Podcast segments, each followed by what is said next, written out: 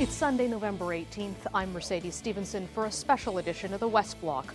We're here in Halifax at the International Security Forum, where political and military leaders representing over 70 countries are here to talk about the biggest issues in global peace and security. From war and propaganda to populism, it's all on the agenda. We begin today with an interview with Deputy Secretary General of NATO, Rose Gottemoeller. Thank you so much for joining us today. Welcome pleasure. to Halifax. Thank you very much. My first question for you is what is the biggest threat facing NATO right now? NATO really looks at, uh, at two uh, threats that are really, I would say, of equal weight to the alliance. One is uh, the threats that are emanating from our neighborhood to the north and east, and, and frankly, we were very concerned starting in 2014 with Russia's seizure of Crimea and the destabilization of, of the eastern part of Ukraine, the Donbass. So clearly, we have to be alert to those challenges that Russia poses us uh, from the north all the way down to the southeast of the alliance. But in addition to that, we are very concerned, and 2014 again was the watershed year. That was the rise of ISIS, their seizure of Mosul, their uh, turning toward a caliphate. So we've had also a major threat from violent extremism and terrorism to confront. And so I would say each of those has equal attention in the NATO headquarters.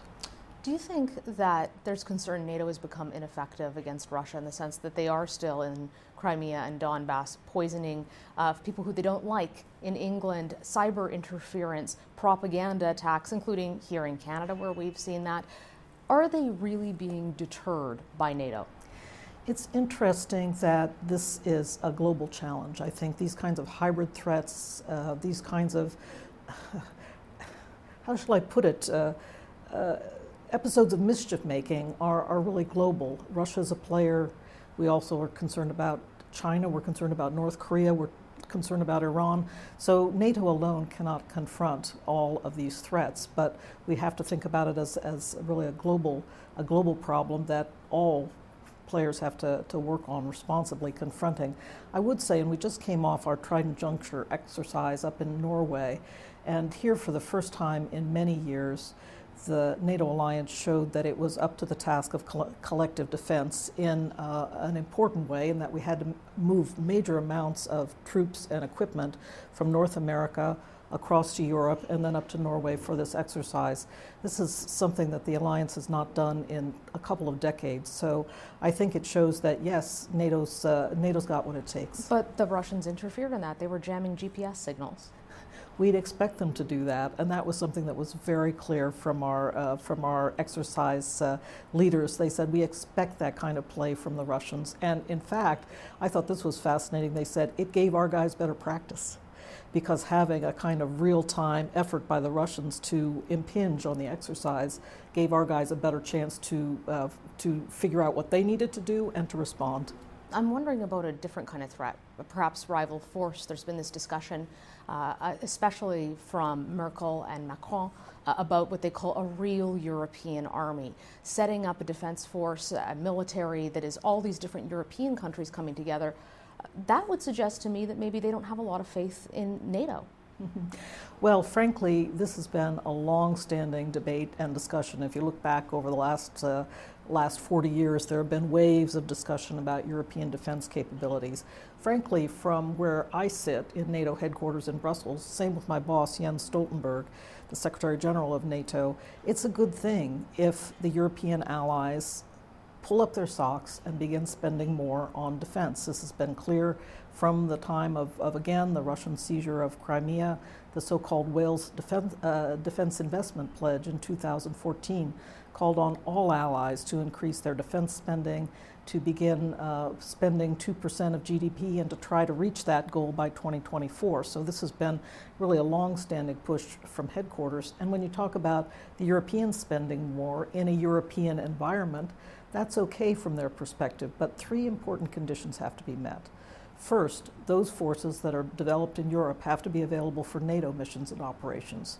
Second, we can't have competing requirements coming from the European Union and from NATO when we're asking the same countries, European Union members and NATO countries, to build up capabilities. They have to be the same requirements. And then we also have to be able to engage non EU NATO allies who are extraordinarily important to the alliance the United States, Canada, Turkey in the south, Norway in the north, the Western Balkans countries. They have to be fully engaged in the European efforts as well. So it's a matter of not shutting the rest of the, Europe, of the non uh, EU NATO allies out. That's the issue.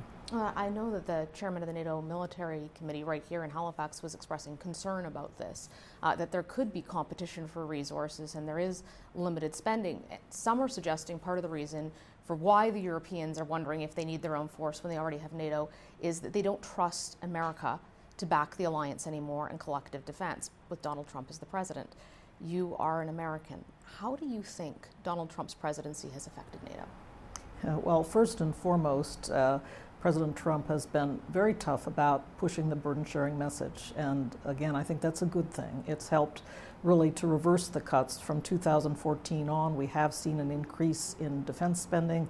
But just over the last two years, since President Trump came to office, there's been an additional 41 billion that has flowed in.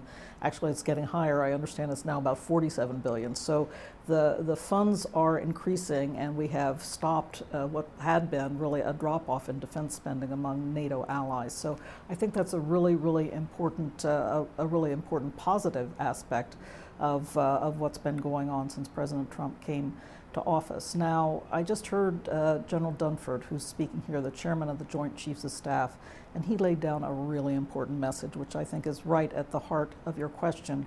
He said very clearly that he would not want to go to war without the NATO allies and other allies and partners. Of course, the United States has allies in Asia as well, but I thought that was a really important message, and it is right at the heart about how uh, the United States thinks about defense. Without allies and partners, the United States would not want to go to war. Is it difficult, though, when you're an American in NATO and you have the president publicly questioning the relevancy of what has been the backbone of European security for decades? I don't think it does any harm to keep asking tough questions. I've always felt that way. When somebody is asking you tough questions, you don't get complacent. And I can tell you, for an honest fact, there is no complacency in the corridors of the NATO headquarters right now. All allies are paying attention to these important issues, and particularly to defense burden sharing. Canada has troops in Iraq. Do you think that that mission, which is a NATO mission, is going to continue? It's just getting started, actually. And by the way, I wanted to say a big thank you to Canada. Canada's been active over many years, of course, in Ukraine. You are um, the lead nation for the battle group on the borders with Russia in Latvia. It's been terrific, the kind of leadership Canada has been taking.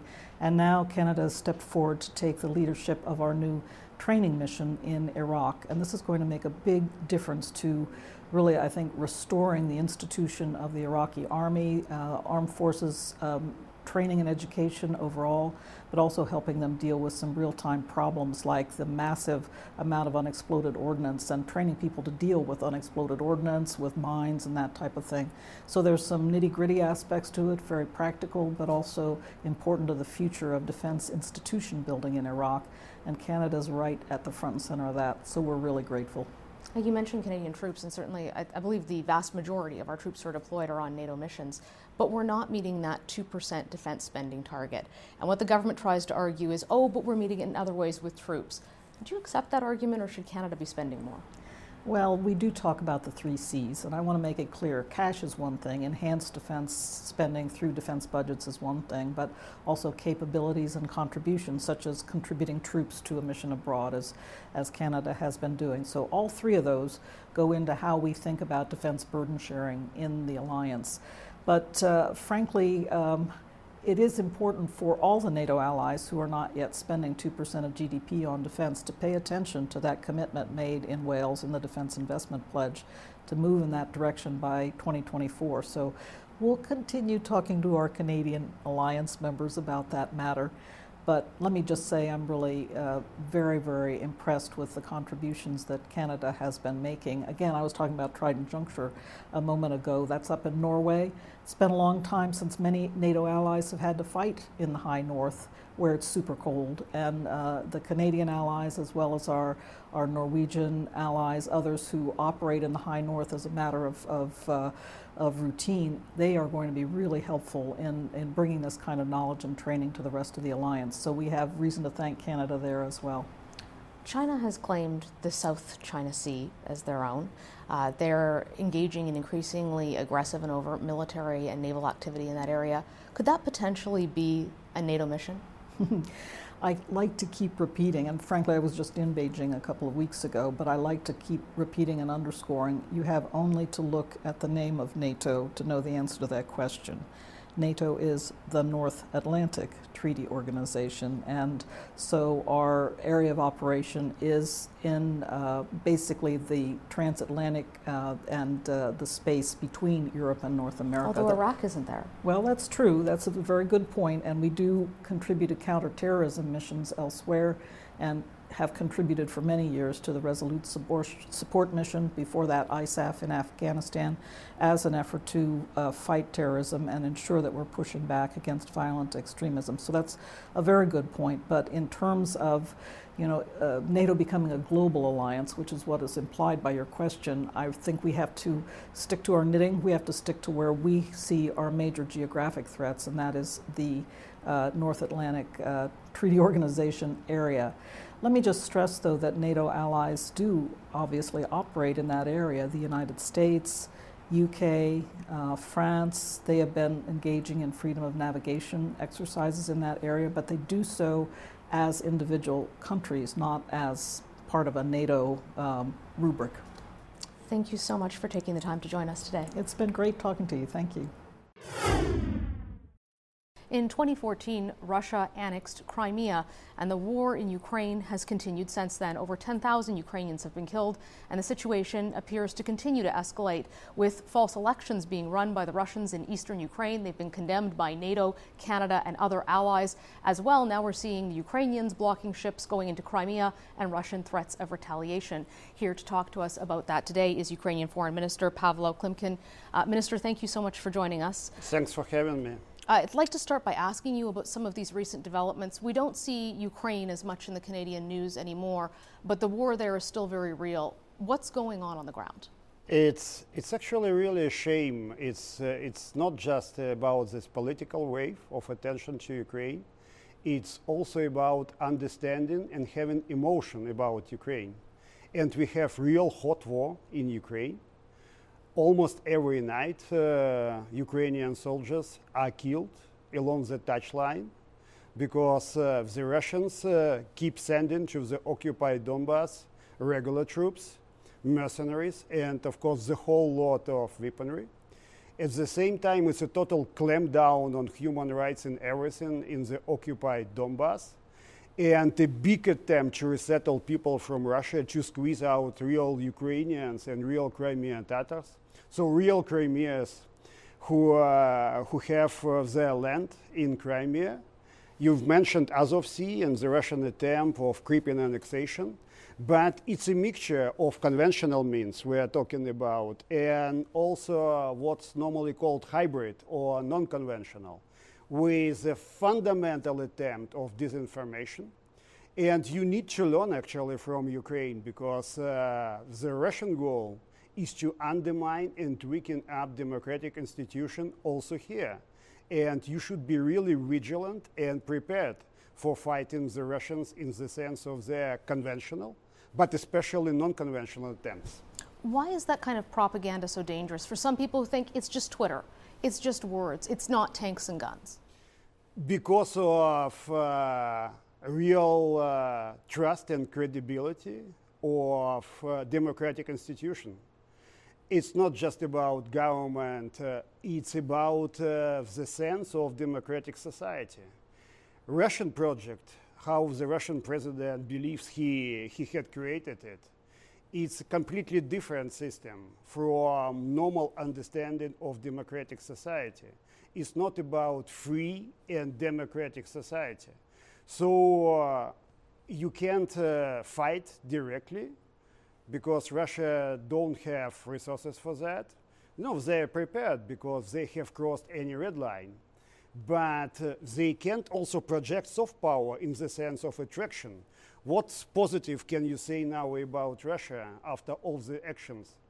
So, deliberate attempt to undermine through cyber attacks, through the whole way of disinformation, basically creating trouble, stirring up trouble, and saying, aha, democratic institutions are not the most effective ones. So uh, to have uh, a kind of adversary in front of you who is weakened, who, do, uh, who, uh, who does not have anymore the sense of transatlantic solidarity, and transatlantic solidarity is basically what works against Russia, is exactly what the Russian, uh, Russian attempts, uh, you know, keeps targeting. So if Canada could be targeted, and there are Canadian soldiers in Ukraine helping to train Ukrainian forces. The and West we extremely appreciate it.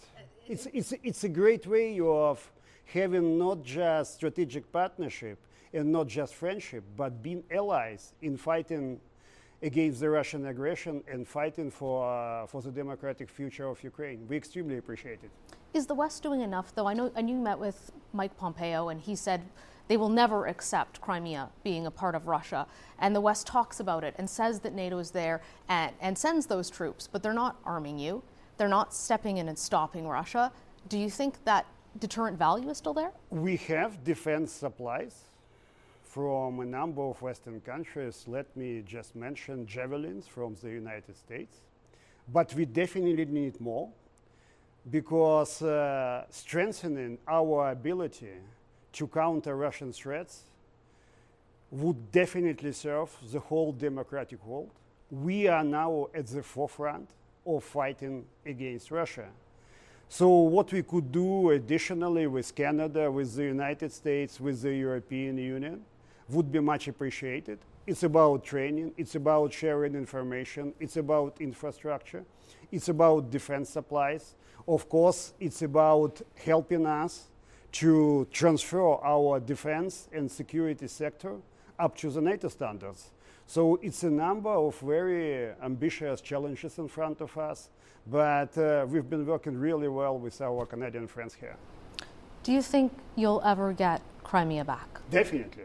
Look, Crimea under occupation is going totally nowhere, totally nowhere. Now, it's a, as, as I have said, fundamental clampdown on human rights. Even in the former USSR, the people were able uh, to uh, tell different jokes. You know, it's just routine jokes. And now the fear is, uh, is, is really at the level that the, that the people are afraid of talking to each other it's a massive attempt to get people from Russia and to squeeze out everyone who is uh, who is not, uh, you know, uh, a normal guy, normal person in the sense of being uh, able to agree with occupation. Its uh, economy of Crimea going nowhere because uh, there are no tourists from Ukraine It's just a number of Russia who, who is normally have sent uh, from uh, Russia in a very obligatory way.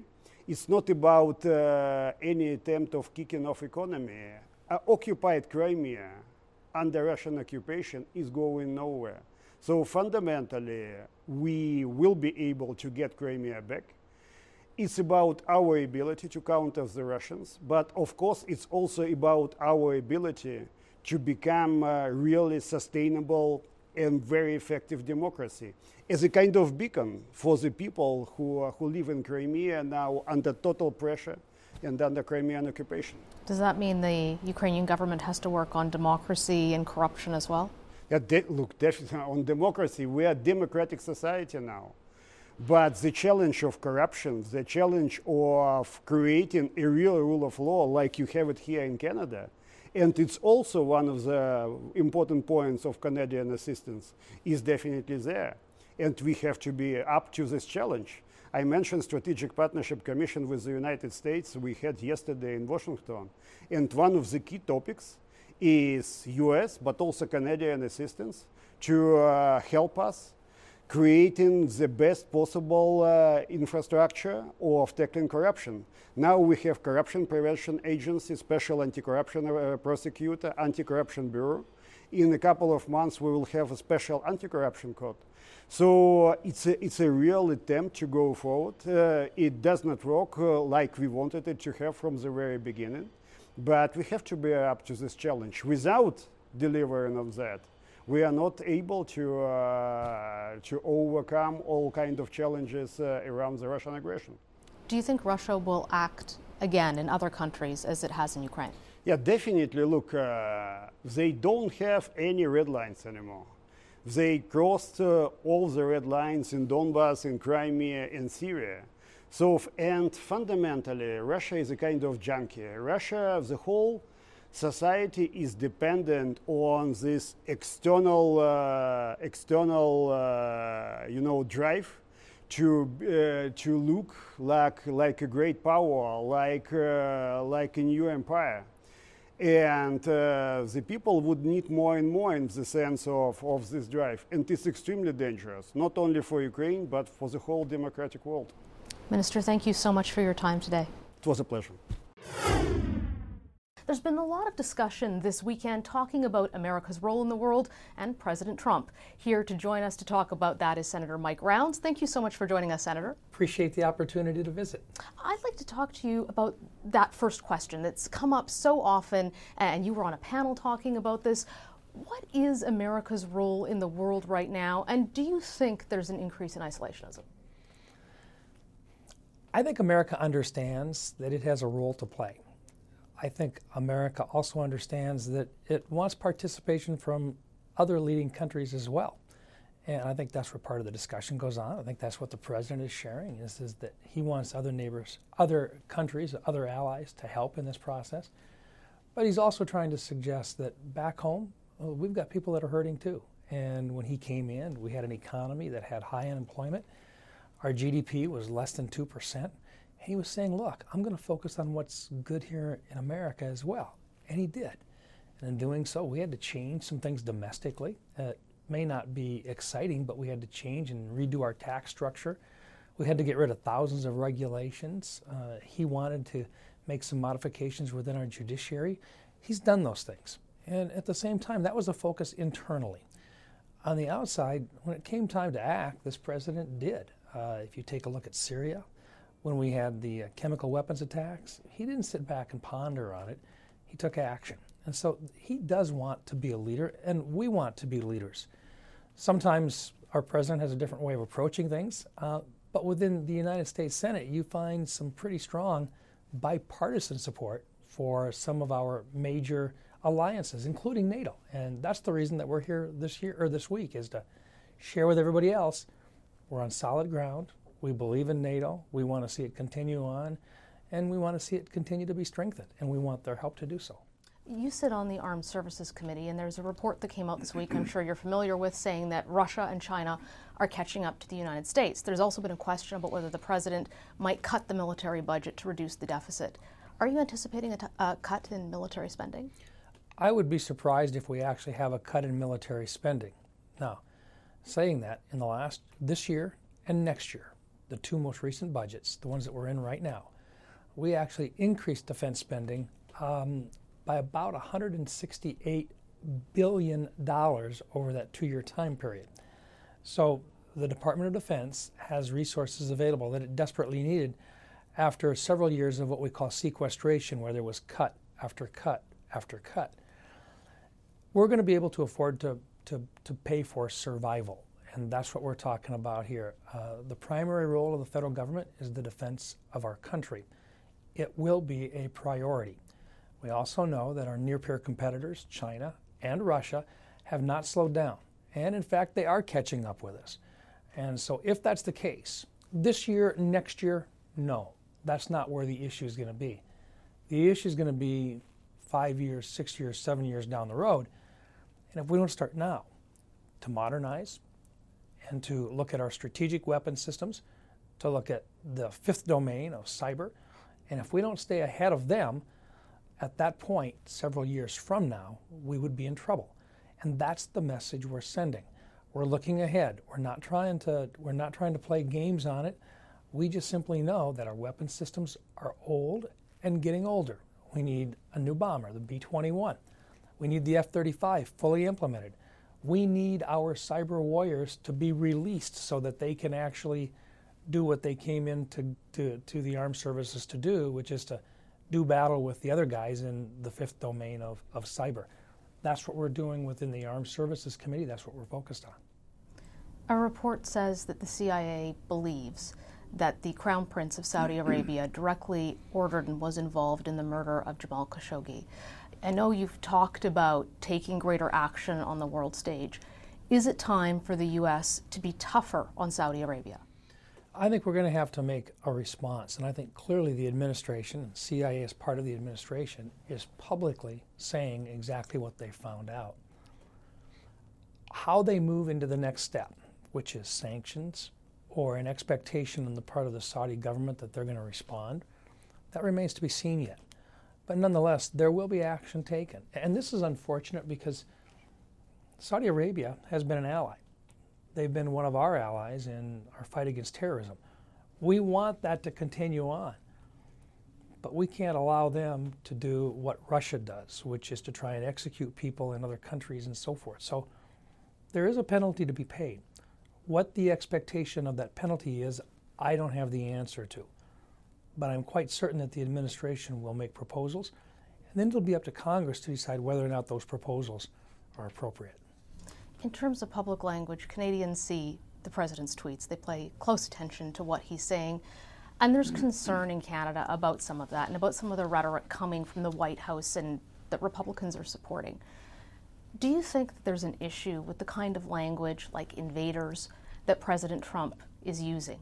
Yeah, look, uh, the president is not necessarily speaking in politically correct terms. He's having casual conversations with the American public, but as the President of the United States, those casual conversations go worldwide. This President has been very transparent. He says what's on his mind what I tell people is, as I see the tweets and so forth, and I, I, don't necessarily agree with what he's tweeting, but I do care about what his actual actions are. So if he does a tweet and I disagree with it, I'll say I disagree with it. But can that language inflame people or encourage, for example, neo Nazis who have been praising some of his wording? It can, to any type of a faction, have an impact. It, it, can, it can have an impact on our allies. It can have an impact on his supporters. It can have an impact on those people that literally don't agree on the same things that he does because it energizes them. You saw that in the election. There's some of that where people were saying they had an impact on this, they were sending a message to President Trump. That's a part of the political process today. So when he comes to the tweets and so forth, would I be doing it that way? No the president has shown that it's been a successful way to the White House. It's transparent. And what I tell people is, is I look at this as if it's a, a, a coffee clutch conversation. He's sitting down, he's uh, around a table of people, and he's saying what's on the top of his mind, just like we do at coffee clutches. The difference is his coffee clutch entails the entire United States and most of the world. When that happens, excuse me, when that happens, People aren't used to that. What I tell people is, is I take it with a grain of salt, and what I really want to know is what are the actions that he's taking. He says he wants to be friendly with President Putin. I accept that he would like to be, but I also look at his actions where he has made sanctions, uh, heavy sanctions on Russia, a part of his foreign policy. So it's not necessarily that the tweeting necessarily dictates what his actions will actually be but it does suggest some of the thought processes that he has. One last very quick Canadian yeah. question for yeah. you. Uh, as you know, there's steel and aluminum tariffs uh, uh, that are national security related on Canada right now, brought by President Trump. You're from South Dakota. A uh, lot of trade with Canada. Do you agree that Canada is a national security threat? Now, look, it, it, we think that most of us have said that we think that was a mistake for the president to use that particular section of the law. There were other sections that he could have had.